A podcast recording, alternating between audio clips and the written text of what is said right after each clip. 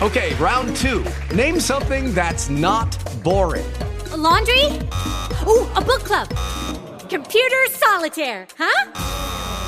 Ah, oh, sorry, we were looking for Chumba Casino. That's right. ChumbaCasino.com has over 100 casino style games. Join today and play for free for your chance to redeem some serious prizes. ChumbaCasino.com. No purchase necessary. Full prohibited by law. 18 plus terms and conditions apply. See website for details. Canale YouTube di Luigi Gaudio. Cronache di Dino Compagni e Giovanni Villani. Ecco, come vedete, ho scelto una bellissima illustrazione tratta da un affresco che è l'affresco del buon governo, l'allegoria del buon governo, che si trova nel Palazzo dei Nove a Siena. A Siena c'è questo bellissimo palazzo in cui eh, il cuore, c'era il cuore politico della città di Siena, del comune di Siena.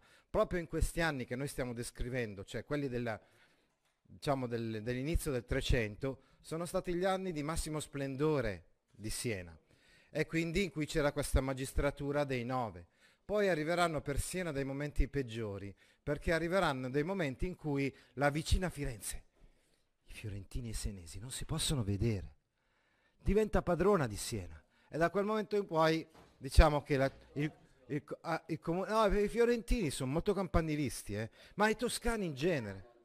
In Toscana sono campanilisti. Cosa vuol dire campanilista? Vuol dire uno che tiene alla sua città, alla sua campana, campanile, campana, no? E insomma denigra un po' gli altri. Ecco, sicuramente uno di quelli più campanilisti che c'era all'epoca era proprio Dino Compagni.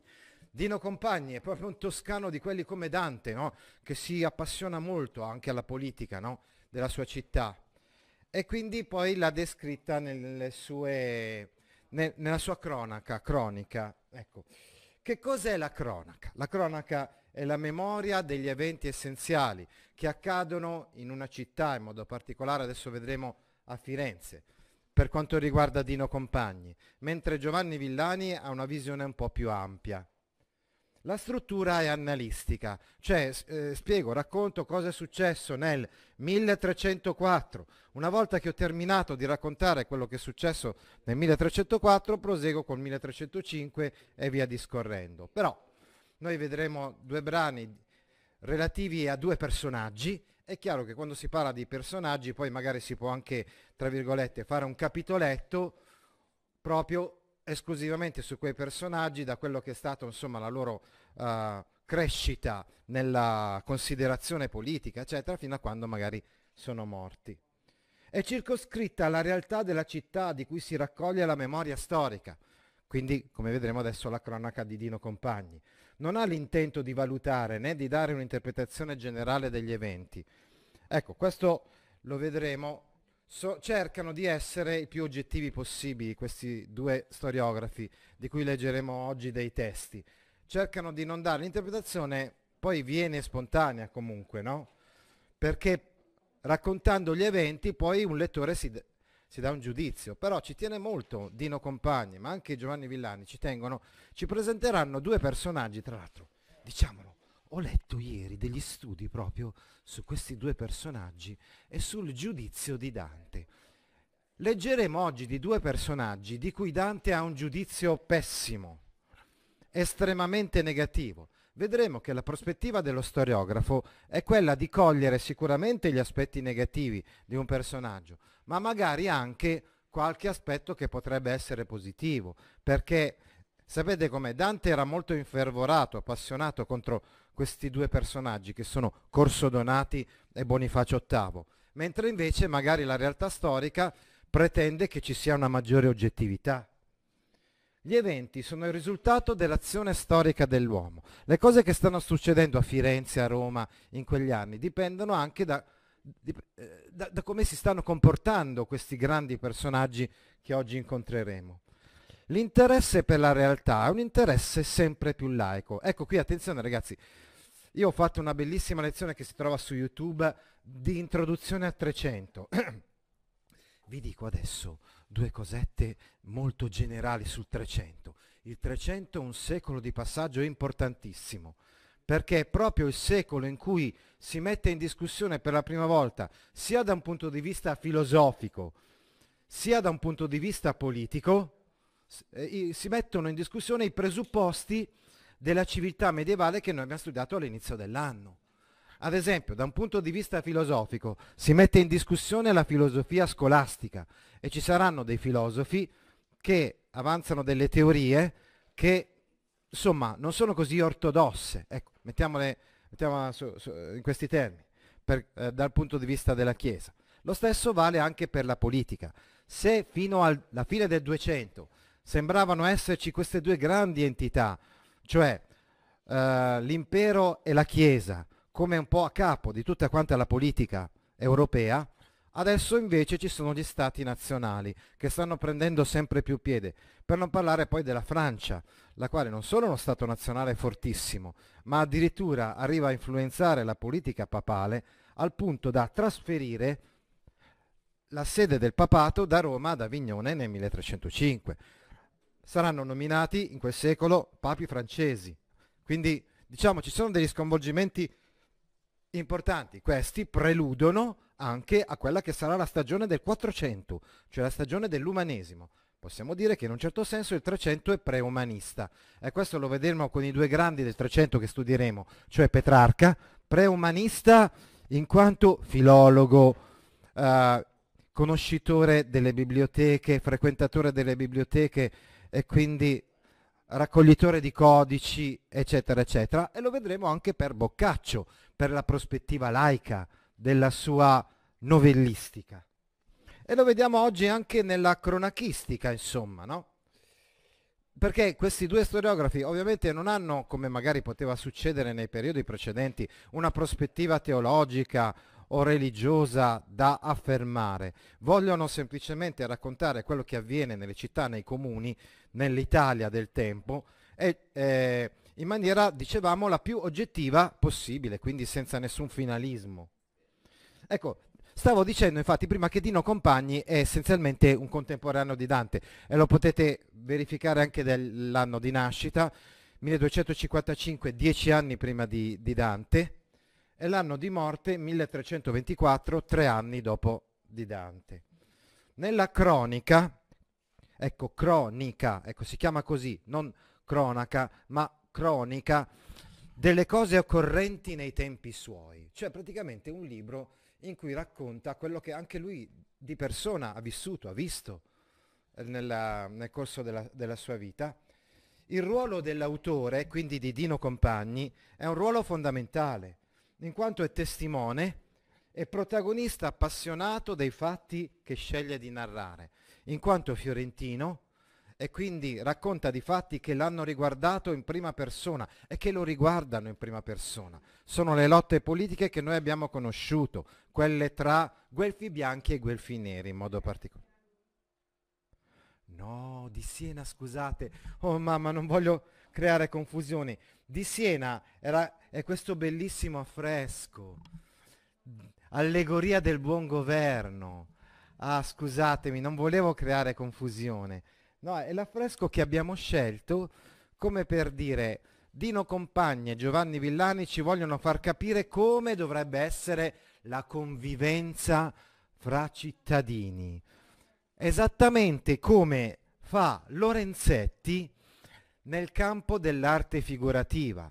Però Lorenzetti fa questo affresco a Siena, mentre Dino Compagni e Giovanni Villani sono fiorentini. Oh, mamma mia, l'abbiamo già detto prima, noi fiorentini, a queste nesina, noi, noi, cioè, noi fra di noi toscani.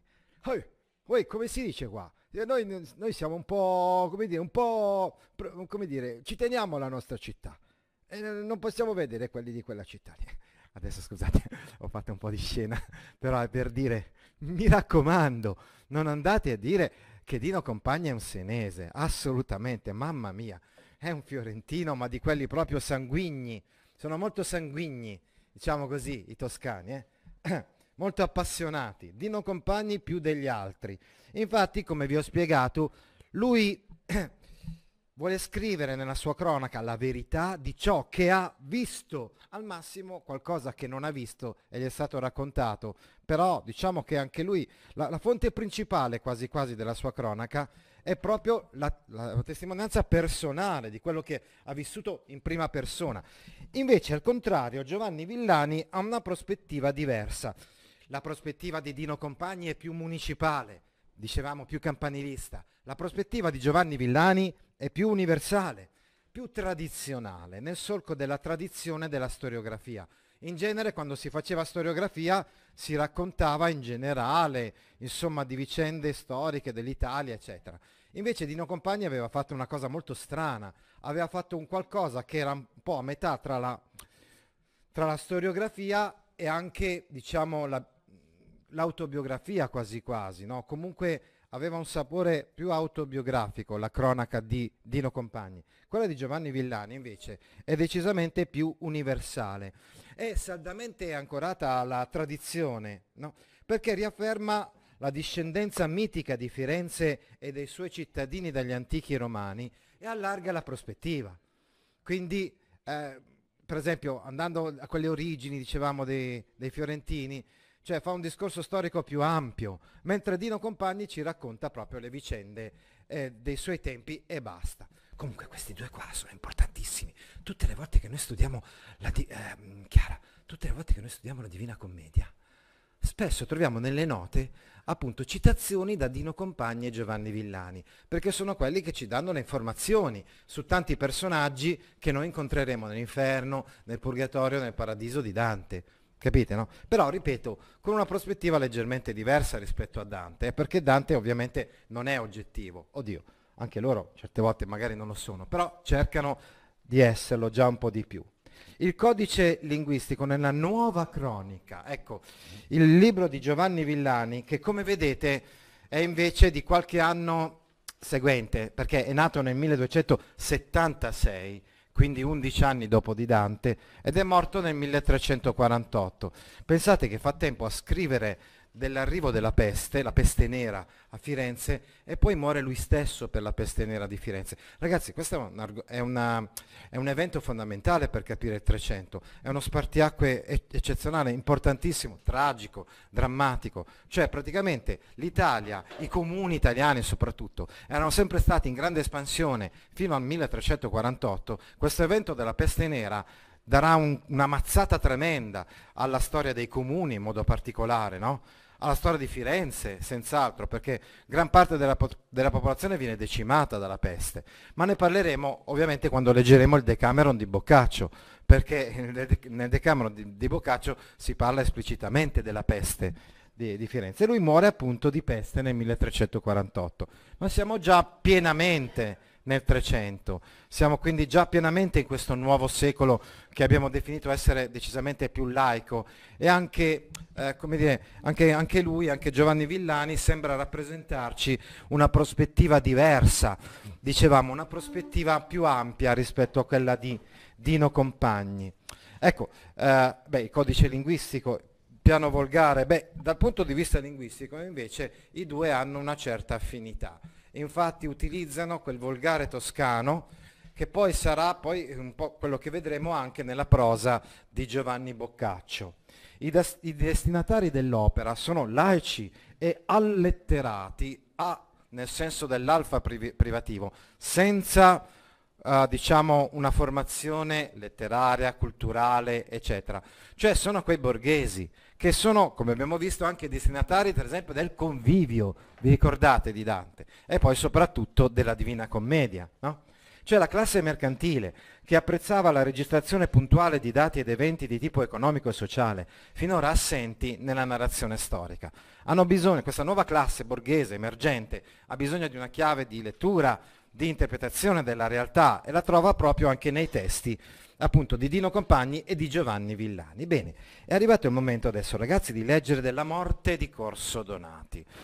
Siamo, come potete vedere qua, nel libro terzo, capitolo 21 della cronica delle cose occorrenti nei tempi suoi, pagina 417.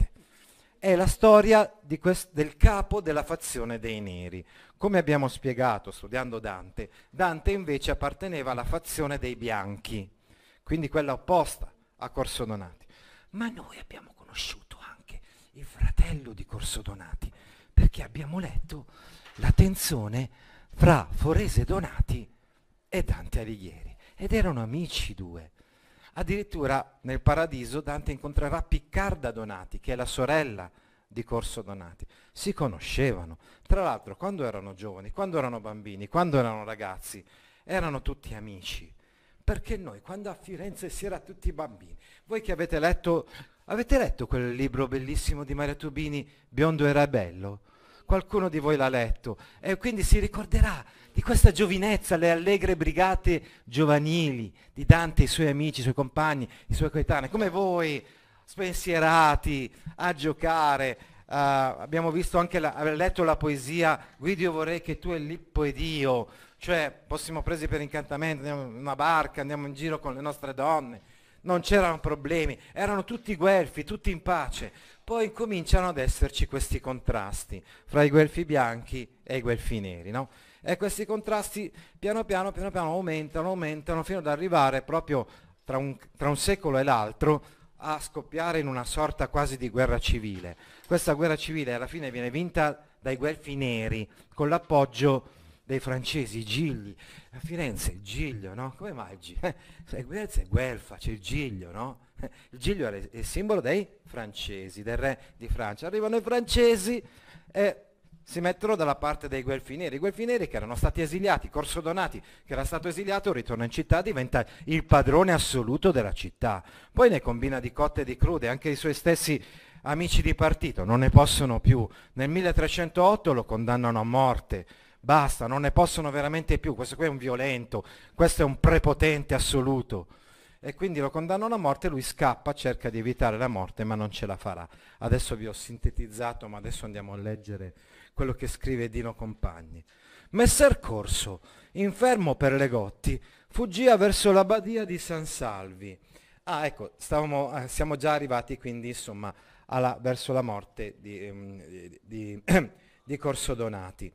Ah, stavamo dicendo quindi che lui, Corso Donati, aveva la malattia della gotta, malattia metabolica causata dall'aumento del tasso di acido urico nel sangue, con accessi di artrite che colpisce i piedi, le ginocchia e le mani. Era messo male, era conciato male anche fisicamente, Corso Donati. È l'ultimo anno della sua vita, il 1308. Stava fuggendo verso la badia di San Salvi, un monastero di Vallombrosa- Vallombrosani, sono dei monaci che seguono la regola sempre quella di San Benedetto, no? Ma secondo un po' l'interpretazione di Vallombrosa, che era una famosa abbazia, è fuori Firenze, dove già molti mali aveva fatti e fatti fare.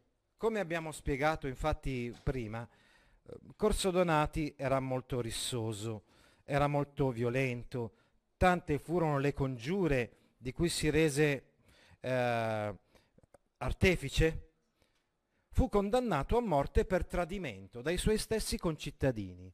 Allora scappò cercando di sa- sa- salvare la vita. Gli sgarigli lo presero, gli sgarigli.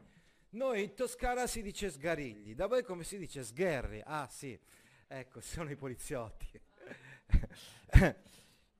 gli sgherri, quindi sarebbe le forze dell'ordine, le guardie armate, il presono e riconobberlo, cioè l'hanno preso, l'hanno inseguito, l'hanno raggiunto e lo hanno riconosciuto. Ecco, questa è, eh, dice Dino Compagni, poi alla fine lo dirà molto chiaramente, questo è quello che lui ha visto, ha sentito con i suoi occhi, eccetera.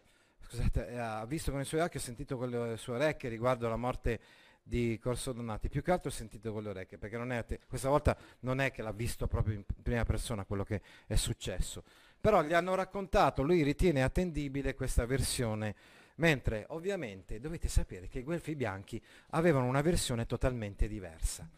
Per i Guelfi bianchi Corso Donati era Satana in persona, era il diavolo in persona, veramente, un personaggio pessimo. Allora, che cosa inventarono? Si inventarono i Guelfi bianchi i guelfi bianchi si inventarono che Corso Donati non fu raggiunto dagli sgherri, ma continuò a scappare, a scappare, a scappare, fino a che a un certo punto il suo cavallo l'ha portato dritto dritto nell'inferno, giù nelle profondità della terra, perché era talmente già predestinato all'inferno che muore in quel modo là. Ecco, questo però ovviamente è la propagandistica, la propaganda dei guelfi bianchi. Quindi, diciamo, ovviamente, essendo un, quello un personaggio così tanto negativo, hanno inventato una leggenda sulla sua morte. Invece Dino Compagni ci vuole raccontare la storia. Eh, questi cronachisti hanno una pretesa, diciamo, di eh, oggettività storica, no? E quindi dice, è stato, è stato raggiunto. Altro che, mica come dicono Addirittura anche lo stesso Giovanni Villani quasi quasi sembra accogliere questa leggenda nella sua nuova cronica. Ma Dino Compagni dice no, guardate che l'hanno raggiunto, eh.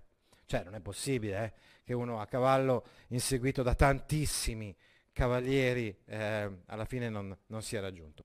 E, e, quindi dice sì, l'ha raggiunto e come.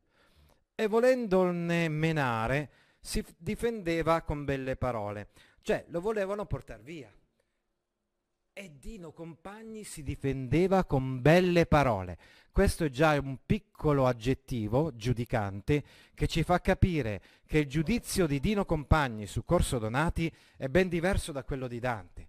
Perché per prima cosa Dino Compagni riconosce a Corso Donati una capacità oratoria, retorica, belle parole. È una persona intelligente, arguta, è una persona che a parlare con i discorsi ci sapeva fare come. Li aveva buggerati tutti i fiorentini in quegli anni con i suoi discorsi, no?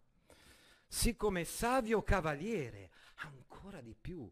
Qui addirittura rincara la dose Dino Compagni e ci presenta Corso Donati come un savio cavaliere. Quindi non solo i difetti troveremo in questo brano, ma anche i pregi di Corso Donati. Intanto sopravvenne uno giovane cognato del mariscalco. Il mariscalco sarebbe il maresciallo, quindi praticamente il comandante, e che sarebbe il comandante di questo drappello, no? stimolato da altri ad ucciderlo. Nel senso che altri gli hanno detto, senti, l'abbiamo preso, lo facciamo fuori e non ci pensiamo più. Probabilmente quella condanna a morte per tradimento permetteva ai poliziotti di eseguire immediatamente l'uccisione appunto del condannato senza colpo ferire e senza timore di ripercussioni. Ma lui non volle fare. In un primo tempo questo cognato del mariscalco non lo volle fare, cioè non volle ucciderlo. E ritornandosi indietro vi fu rimandato. Ecco però gli altri insistono, insistono tanto che alla fine questo, insomma, questo sgherro, questo, questa guardia, insomma, questo capitano, se vogliamo, anche delle guardie, che non voleva uccidere lì, in quel punto, Corso Donati, ma magari portarlo a Firenze, alla fine si lascia convincere e quindi prende un'arma e lo ammazza. Infatti dopo dice, il quale la seconda volta, la prima volta non lo voleva uccidere, la seconda volta gli diede una lancia catenalesca nella gola e un altro colpo al fianco e cadde a terra ovviamente trafitto da una lancia catalana eh, alla gola e al fianco, Corso Donati muore. Si tratta pertanto di un'uccisione piuttosto, mh, mm, come dire, forte, piuttosto violenta. Ecco, qui ragazzi ci viene in mente quello che certe volte accade nella storia. Ci sono dei tiranni, ci sono dei despoti che tutti quanti riconoscono come tiranni, come despoti, proprio come Corso Donati. È il caso ad esempio di Saddam Hussein. Contro Saddam Hussein è stata, diciamo, eh, è partita una spedizione con a capo gli Stati Uniti d'America nei primi anni del, del 2000. Alla fine l'hanno preso, l'hanno catturato, si era nascosto in una buca e, e poi gli iracheni che hanno preso il potere al posto di Saddam Hussein l'hanno condannato a morte e impiccato. Ecco, dobbiamo dire una, una cosa però, quando ci fu questa notizia, è vero, molti furono anche contenti, non lo so, che Saddam Hussein fosse, fosse stato tolto di mezzo, diciamo. Però altri notarono che ci fu una violenza eccessiva in questa uccisione, non so se mi sembra proprio l'impiccagione se non ero, vero? La stessa cosa avvenne a Benito Mussolini. Preso a Dongo, Benito Mussolini fu ammazzato e poi, non solo, insieme a Claretta Petacci, che poveretta non è che avesse insomma tutte le colpe che aveva il suo amante, e poi appeso a Piazzale Loreto, se non sbaglio a testa in giù, su una, eh, diciamo così, sulle transenne di un distributore di benzina che si trovava in Piazzale Loreto. Lo stesso... Perché? Lavorare come schiavo, ecco. Forse sarebbe stata, diceva Sandro Pertini, sarebbe stata una condanna uh, più corretta, perché lui stesso dice abbiamo esagerato, abbiamo, l'abbiamo ammazzato, in, sì, ma proprio come carne da macello, cioè i gerarchi, Mussolini, i gerarchi fascisti lì in piazza Loreto, è stata una cosa, un evento, tutti lo conoscono questo, come è accaduto anche a Ceausescu, che era il tiranno della Romania, eh, sotto un regime diciamo comunista, e anche lui fu ucciso barbaramente, no? Però, insomma, eh, ripeto, è questa un po' la storia anche di Corso Donati. Poi ognuno traga i suoi giudizi. Alcuni monaci nel portorono alla Badia e qui vi morì a D di settembre 1307 fu sepolto. Ah, ecco qui la questione della data, perché anch'io, anche una volta quando ho spiegato, no, parlavo del 1307, invece sembra che Corso Donati sia morto l'anno successivo, il 1308. Insomma, va bene, qua abbiamo probabilmente uh, o la cattiva memoria del Compagni, perché purtroppo dobbiamo dire questo, che Dino Compagni spesso si affidava molto alla sua memoria nel fare questa cronaca, eh? più che, diciamo così, alle fonti ben precise. Eh? Lo scambio di anno, una vista grossolana per essere addebitata al cronista, potrebbe essere un errore di trascrizione, insomma, ripeto, c'è forse questo errore, però Compagna ha cercato di raccontarcela così come è avvenuta la morte di, la morte di, Dino, la morte di Corso Donati. La gente cominciò a riposarsi, nel senso che a quietarsi dopo tutti quegli anni così convulsi. E molto si parlò della sua mala morte in vari modi, secondo l'amicizia e l'inimicizia, cioè se erano dei guelfi, dei guelfi eh, neri oppure molto legati ai donati, eh, inorridirono di fronte a questa violenza altri invece godettero. Ma parlando il vero, la sua vita fu pericolosa e la morte reprensibile. Quindi, oggettivamente però, dice Dino Compagni, sicuramente la sua vita è stata pericolosa, piena quindi, dicevamo, di sopraffazioni, abusi. Però, però la sua morte è stata reprensibile. Ecco, attenzione, reprensibile è il contrario di irreprensibile a dire la verità, etimologicamente è irreprensibile, che è il contrario di reprensibile. Cioè è stata una morte irriprovevole, è stata una morte vergognosa, cioè anche per chi l'ha, l'ha compiuta in quel modo così violento, sì?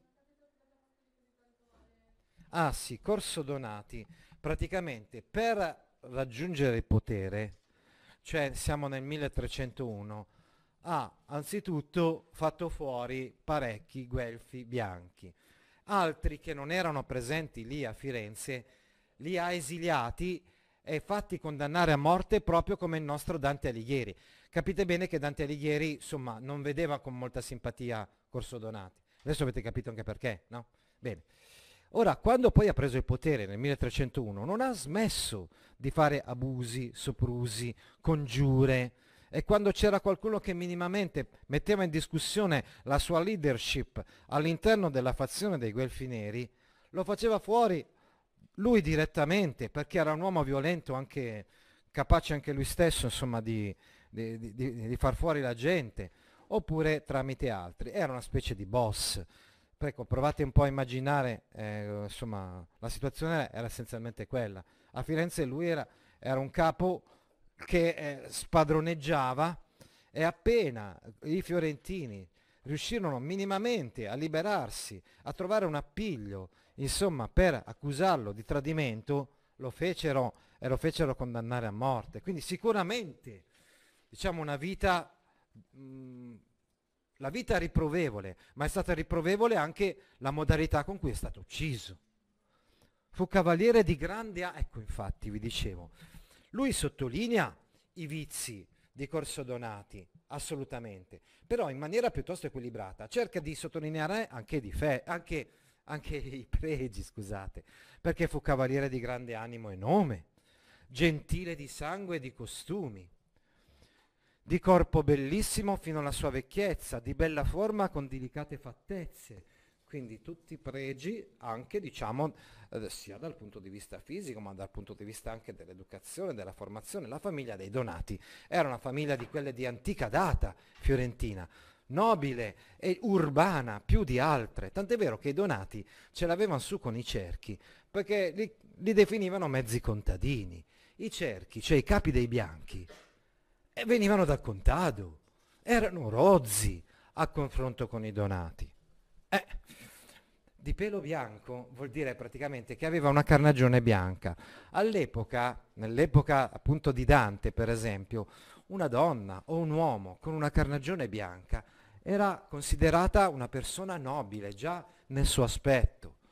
Una persona che fosse leggermente abbronzata sarebbe stata considerata all'epoca un bifolco, un contadino, come quelli che appunto stanno nei campi sotto il sole a lavorare e, e quindi ovviamente hanno una carnagione più scura, perché l'urbano, cioè quello che viveva in città, il civile, aveva una carnagione bianca, no? Piacevole, savio e ornato parlatore, e a gran cosa sempre attendea, pratico e dimestico di gran signore e di nobili uomini, e di grandi amistà, e famoso per tutta l'Italia, quindi dicevamo di grande, capace di essere cordiale, eh? perché prima abbiamo visto gli aspetti un po' più eh, negativi, violenti, insomma, del carattere di Corso Donati, ma lui era capace anche di essere molto cordiale, no? Ecco, uh, poi però uh, ci sono anche i, i, vizi, nemico fu del popolo dei popolani, amato da, da, da masnadieri, cioè amato dagli uomini d'arme, no? che trovarono da lavorare parecchio, no? grazie a Corso Donati, pieno di maliziosi pensieri, reo e astuto, morto fu da uno straniero così vilmente. Ah sì, quel cognato del, manis- del mariscal Colà, insomma, l'uccisore, sarebbe un certo Diego de la Rat, che era, uh, uh, dice che l'ha ucciso con una lancia catalana, perché era catalano lui stesso. Eh? Così vilmente però dice. Ma guarda un po', comunque a Dino Compagni non sta bene che un fiorentino sia stato ucciso da un catalano. E ben seppono i corsonti chi l'uccise e che di subito da suoi fu mandato via. E comunque, quello che l'ha ucciso, mm, non, come dire, non ha avuto una, una buona sorte. E quando tutti quanti seppero che era stato lui ucciderlo, fu mandato via. Coloro che uccidere lo fecero furono Messer Rosso della Tosa e Messer Pazzino dei Pazzi, che volgarmente per tutti si diceva, tali li benedicevano e tali il contrario. Alcuni erano contenti di questa esecuzione, altri no. Molti credettero che i due detti cavalieri l'avessero morto e io volendo ricercare il vero, diligentemente cercai e trovai così essere vero. Scusate, oh, si dice in giro che Corso Donati sia stato ucciso da Rosso della Tosa e Messer Pazzino dei Pazzi. Non è vero. Io, Dino Compagni, vi ho dimostrato adesso con questo scritto che è andata diversamente la cosa.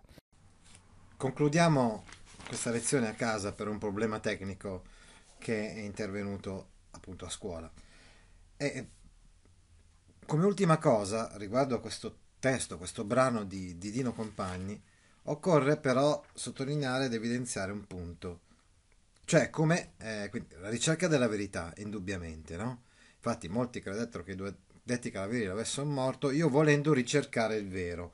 Ecco, questo è un principio ispiratore della cronica di Dino Compagni, che infatti Diciamo che nel proemio, proprio nel primo paragrafo del primo capitolo, dice quando io incominciai proposi di scrivere il vero delle cose certe che io vidi e udii, però che, per, poiché furono cose notevoli, le quali nei loro principi nullo le vide certamente come io, e quelle che chiaramente non vidi, proposi di scrivere secondo udienza, cioè praticamente raccogliendo, come abbiamo detto, delle testimonianze, insomma, diciamo, ascoltando, sentendo dei testimoni oculari.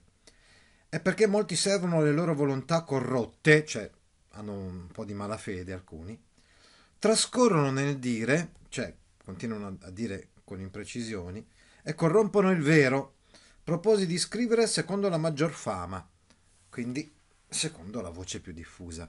E l'ultima cosa che dobbiamo sottolineare appunto riguardo a questo brano di Dino Compagni è la copresenza di questi vizi e di queste virtù su cui abbiamo già riflettuto parecchio di, di Corso Donati, quindi abbiamo detto i, i, so, i difetti, la vita pericolosa, i maliziosi pensieri, reo e astuto è anche. Eh? Nemico fu dei popoli del Masnadire, pieno di maliziosi pensieri, reo e astuto, insieme con delle virtù, insieme con dei pregi, il corpo bellissimo, fino alla sua vecchiezza, di bella forma, con delicate fattezze, di grande animo, piacevole, savio e ornato parlatore. Ecco, tutto questo ci fa venire in mente il personaggio di Catilina, il quale, tra l'altro, secondo la leggenda, o um, diciamo unito, uh, ha qualcosa a che vedere con l'origine stessa della città di Firenze, perché a Fiesole si rifugiarono i, Catilin- i Catilinari e furono sconfitti dall'esercito eh, romano, dei senatori di, eh, di Cicerone, eccetera. Ecco, stavo dicendo quindi che c'è una certa analogia fra Corso Donati e Catilina, perché entrambi sono dei personaggi in cui si mescolano vizi e virtù. E il modello evidentemente è Sallustio, De Coniurazione Catiline, è un testo che era conosciuto nel Medioevo, apprezzato per il moralismo, diciamo, eh, di, di Sallustio, e quindi poteva averlo in mente Dino Compagni quando ha scritto la sua cronica. Abbiamo detto comunque che ce l'ha in mente sicuramente Giovanni Villani, il quale poggia proprio ancora di più rispetto a Dino Compagni sulla tradizione. E il brano che noi leggiamo di Giovanni Villani è il capitolo sesto del libro nono ed è intitolato così Come fu eletto e fatto Papa Bonifazio VIII è un altro personaggio controverso. Ed è un altro personaggio odiato da Dante, come era odiato Corso Donati, così lo è Papa Bonifazio. E Corso Donati e Papa Bonifazio hanno questo in comune, che la loro sorte infernale, insomma, è preannunciata ancora prima che siano morti, perché insomma la Divina Commedia e il viaggio ultraterreno di Dante si compie nella primavera del 1300 e loro muoiono dopo, loro, loro muoiono appunto nella, eh, qualche anno dopo, sia Papa Bonifazio sia, abbiamo visto, Corso Donati. Ecco, sicuramente la parabola, diciamo, del potere di Papa Bonifazio è molto importante, significativa in quell'epoca. Infatti dice Giovanni Villani, nel detto anno 1900, 1200, scusate, MCC 94 Messer Benedetto Quatani, Guatani sarebbe una forma, una variante dell'epoca di Caetani, che è il vero, il vero cognome di, insomma, del Papa Bonifacio, eh, era Benedetto Caetani e faceva parte quindi di una facoltosa famiglia di Anagni. Avendo preso per suo senno segacità adoperato che Papa Celestino aveva rifiutato il papato, era stato lui a tramare e a convincere Celestino V, Pier del Morrone, ad abdicare, a lasciare stare il papato. Come addietro nel passato capitolo avevamo fatto menzione, nel capitolo precedente, Giovanni Villani ha spiegato come stavano le cose, che non è che sia stato un pensiero di Celestino V quello di abdicare, ma fu indotto e convinto appunto da Bonifacio VIII, cioè da Bened- dal cardinale Benedetto Caetani che poi diventerà Bonifacio VIII. Seguì la sua impresa, cioè ottenne i suoi scopi, e tanto adoperò coi cardinali e col procaccio del re Carlo, il quale aveva l'amistà di molti cardinali, specialmente di dodici nuovi eletti per Celestino. Ecco, infatti ci si riferisce qua al re Carlo II d'Angiò, re di Sicilia dal 1285 sino alla morte. Ecco, uh, Bonifacio VIII riesce a farsi eleggere anche con i voti dei cardinali mh, mm, che sono stati, diciamo, ecco, erano amici, dicevamo, di Carlo II d'Angiò e quindi fecero, si diedero da fare per eleggere appunto Bonifacio VIII. E stando in questa cerca, una sera di notte sconosciuto con poca, con poca compagnia andoe al re e dissegli, Re, il tuo Papa Celestino t'ha voluto e potuto servire nella tua guerra di Sicilia, ma non ha saputo. Cioè, dice, avrebbe voluto magari appoggiarti, ma più di tanto non ne aveva la forza, la potenza e la volontà politica. Ma se tu adoperi coi tuoi amici cardinali che io sia eletto Papa, io saprò e vorrò e potrò. Come dire, una promessa, no? Che avrebbe appoggiato gli angioini, promettendogli per sua fede e saramento di mettervi tutto il potere della Chiesa. Allora lo re, quindi Carlo II d'Angiò, fidandosi in lui, gli promise e ordinò coi suoi dodici cardinali che gli dessero le, le loro voci, le loro voci, i loro voti Essendo alla lezione messer Matteo Rosso e messer Jacopo Matteo, scusate, Matteo Rosso, no, giusto, giusto, e messer Jacopo della Colonna, però si intende Matteo Rosso degli Orsini, ecco, Matteo Rosso Orsini, ah, dopo c'è scritto. E quindi si tratta di due dei più facoltosi e importanti esponenti delle famiglie eh, che spesso si contendevano il soglio pontificio, gli Orsini e i Colonna che erano capo delle sette dei cardinali, cioè che erano, abbiamo detto, praticamente mh, a capo delle fazioni dei cardinali. S'accorsero di ciò, si erano accorti di questo patto fra Benedetto Caetani e Carlo II d'Angiò. Incontanente gli diedono le loro, ma prima Messer Matteo Rosso Orsini, quando capiscono che potrebbe essere eletto Benedetto Caetani, anche gli Orsini prima e solo in un secondo tempo i Colonna decidono di appoggiarlo. E per questo modo fu eletto Papa nella città di Napoli. La viglia, la viglia sarebbe la vigilia, della Natività di Cristo del detto anno, abbiamo già detto che è il 1294, e incontanente che fu eletto si volle partire di Napoli con la corte, cioè da Napoli, andò via da Napoli, che era anche ovviamente diciamo la capitale del regno di Carlo II d'Angiò, e venne a Roma. E là si fece coronare con grande solennità e onore in mezzo gennaio. Tra l'altro eh, abbiamo detto che i Colonna anche loro hanno votato per Bonifacio VIII, ma poi negli ultimi anni del suo papato gli saranno molto ostili.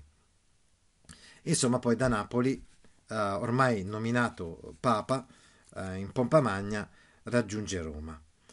E ciò fatto, la prima provvisione che fece, cioè la prima decisione che, che fece Bonifacio VIII, sentendo che grande guerra era cominciata tra il re Filippo di Francia e il re Adoardo e Edoardo d'Inghilterra per la questione di Guascogna, si mandò oltre i monti due legati cardinali perché li pacificassero insieme, perché sperava che potessero fare la pace, ma poco vadoperarono, in realtà non ci riuscirono per niente questi cardinali che, detti signori, rimasero in maggiore guerra che prima, quindi francesi e inglesi continuarono a farsi la guerra malgrado il tentativo diplomatico della, di questo cardinale che era stato, eh, o dei cardinali che erano stati mandati da, da Bonifacio VIII.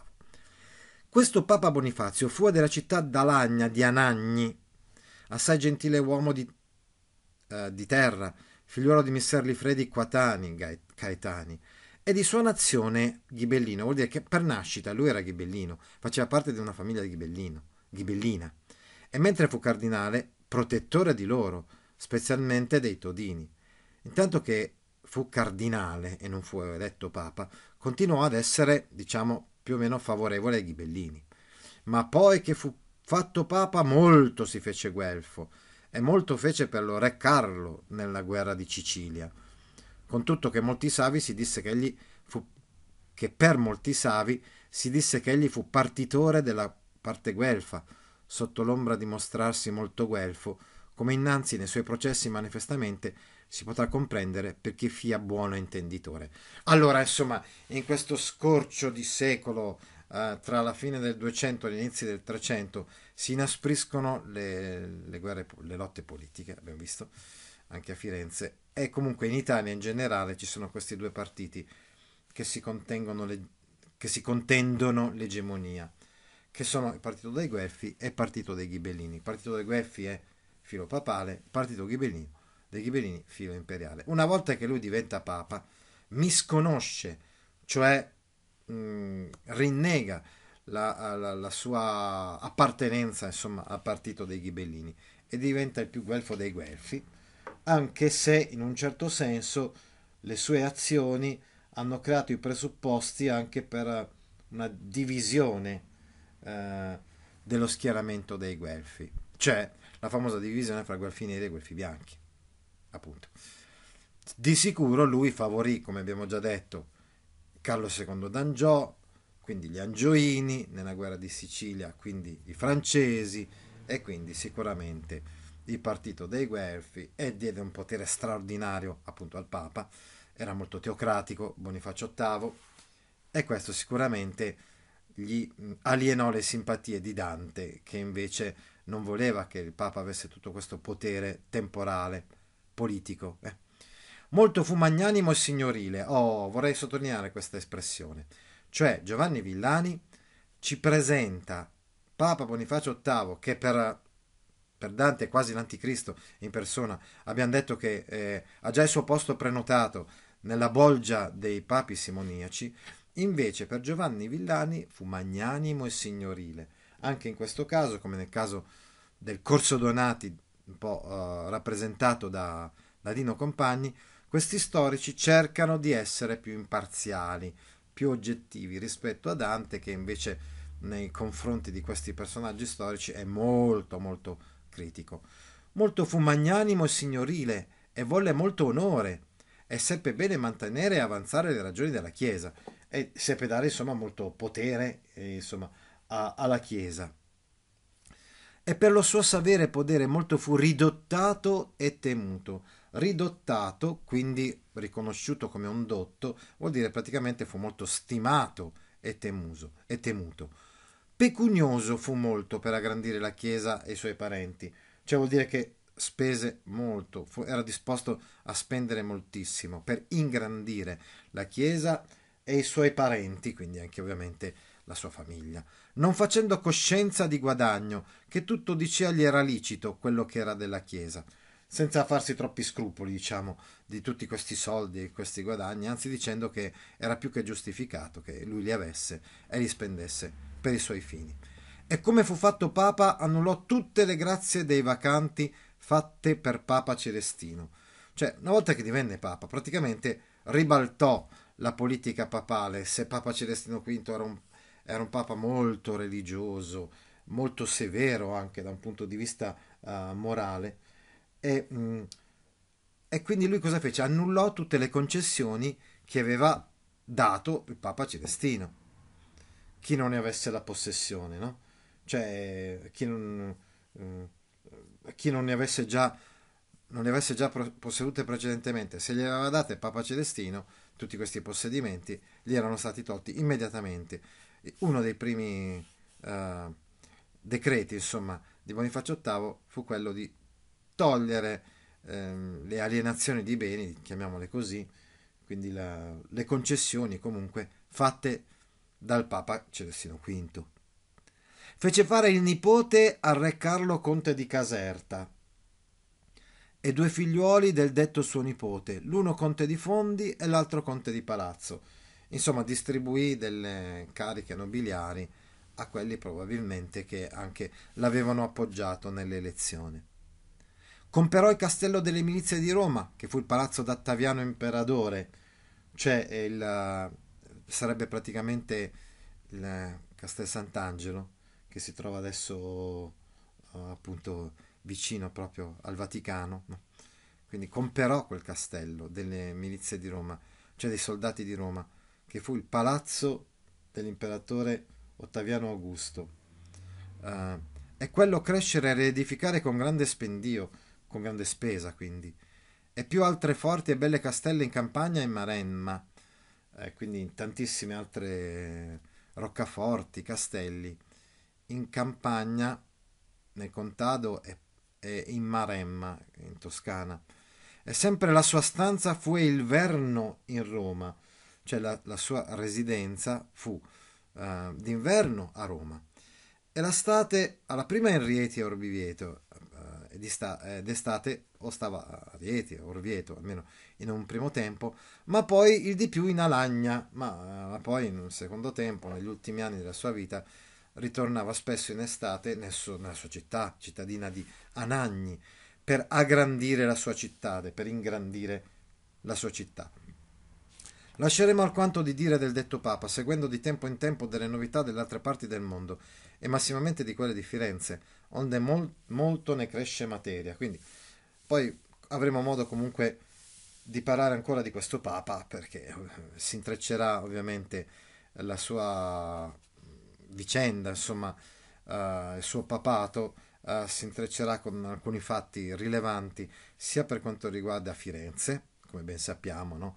L'arrivo di Carlo di Valois, la cacciata dei bianchi, la vittoria dei neri, sia anche ehm, saranno molto importanti gli avvenimenti eh, che si concentreranno negli anni intorno al 1304 con una sorta di inasprimento del rapporto fra il papato e il, e il re di Francia e la, lo schiaffo da Nagni, la beffa da Nagni, cioè lo schiaffo che diede un, un cardinale, se non sbaglio, dei Colonna, appunto al Papa, per dimostrare come ormai uh, lui avesse perso potere e, e, anche l'appoggio dei Colonna e soprattutto dei francesi.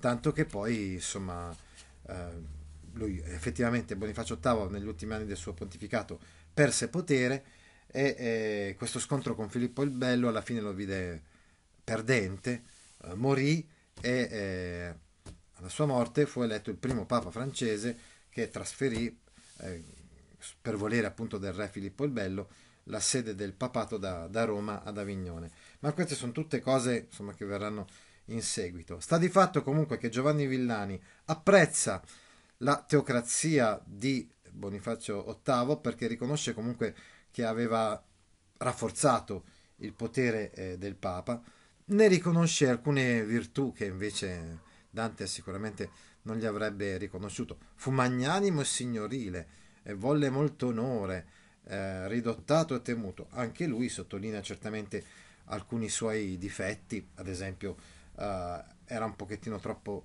cioè sperperava troppo per ingrandire le città, ma anche la sua città, anche la sua famiglia. Di sicuro, quindi, eh, un personaggio contrastato, però di cui Giovanni Villani riconosce un'abilità politica perché si ringraziò, per esempio, nel momento della sua elezione, eh, personaggi e schieramenti che invece spesso erano contrapposti fra di loro, come quello del, degli Angioini, insomma, dei cardinali che si rifacevano a Carlo d'Angiò, ma anche le famiglie Orsini e Colonna. Si interessa della guerra, abbiamo visto, tra francesi e inglesi, cerca di porvi rimedio anche se non, non vi riesce.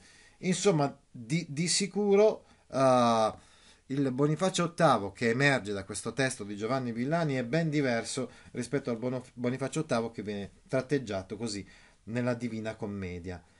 Ecco, certo, rimane la bramosia di ricchezza. Questo è un esempio, dicevamo, della cronachistica di Giovanni Villani che si differenzia rispetto a quella di, di Dino Compagni perché cerca di allargare un po' lo sguardo, non solamente a Firenze, ma diciamo in generale all'Italia, qui vediamo per esempio eh, il Papa, e più nel solco della tradizione, riaffermando la discendenza mitica di eh, Firenze. Prima abbiamo un po' accennato alla questione di Catilina, no?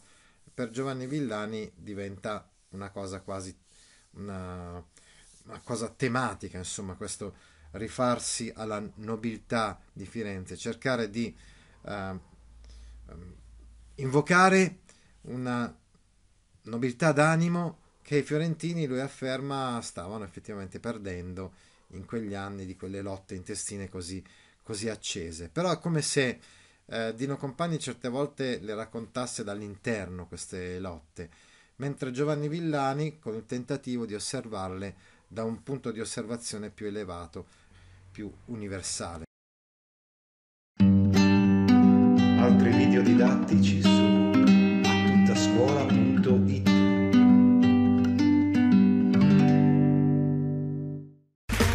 Okay, round two. Name something that's not boring. A laundry? Ooh, a book club. Computer solitaire, huh? Ah. Sorry, we were looking for Chumba Casino. That's right. ChumbaCasino.com has over 100 casino style games. Join today and play for free for your chance to redeem some serious prizes.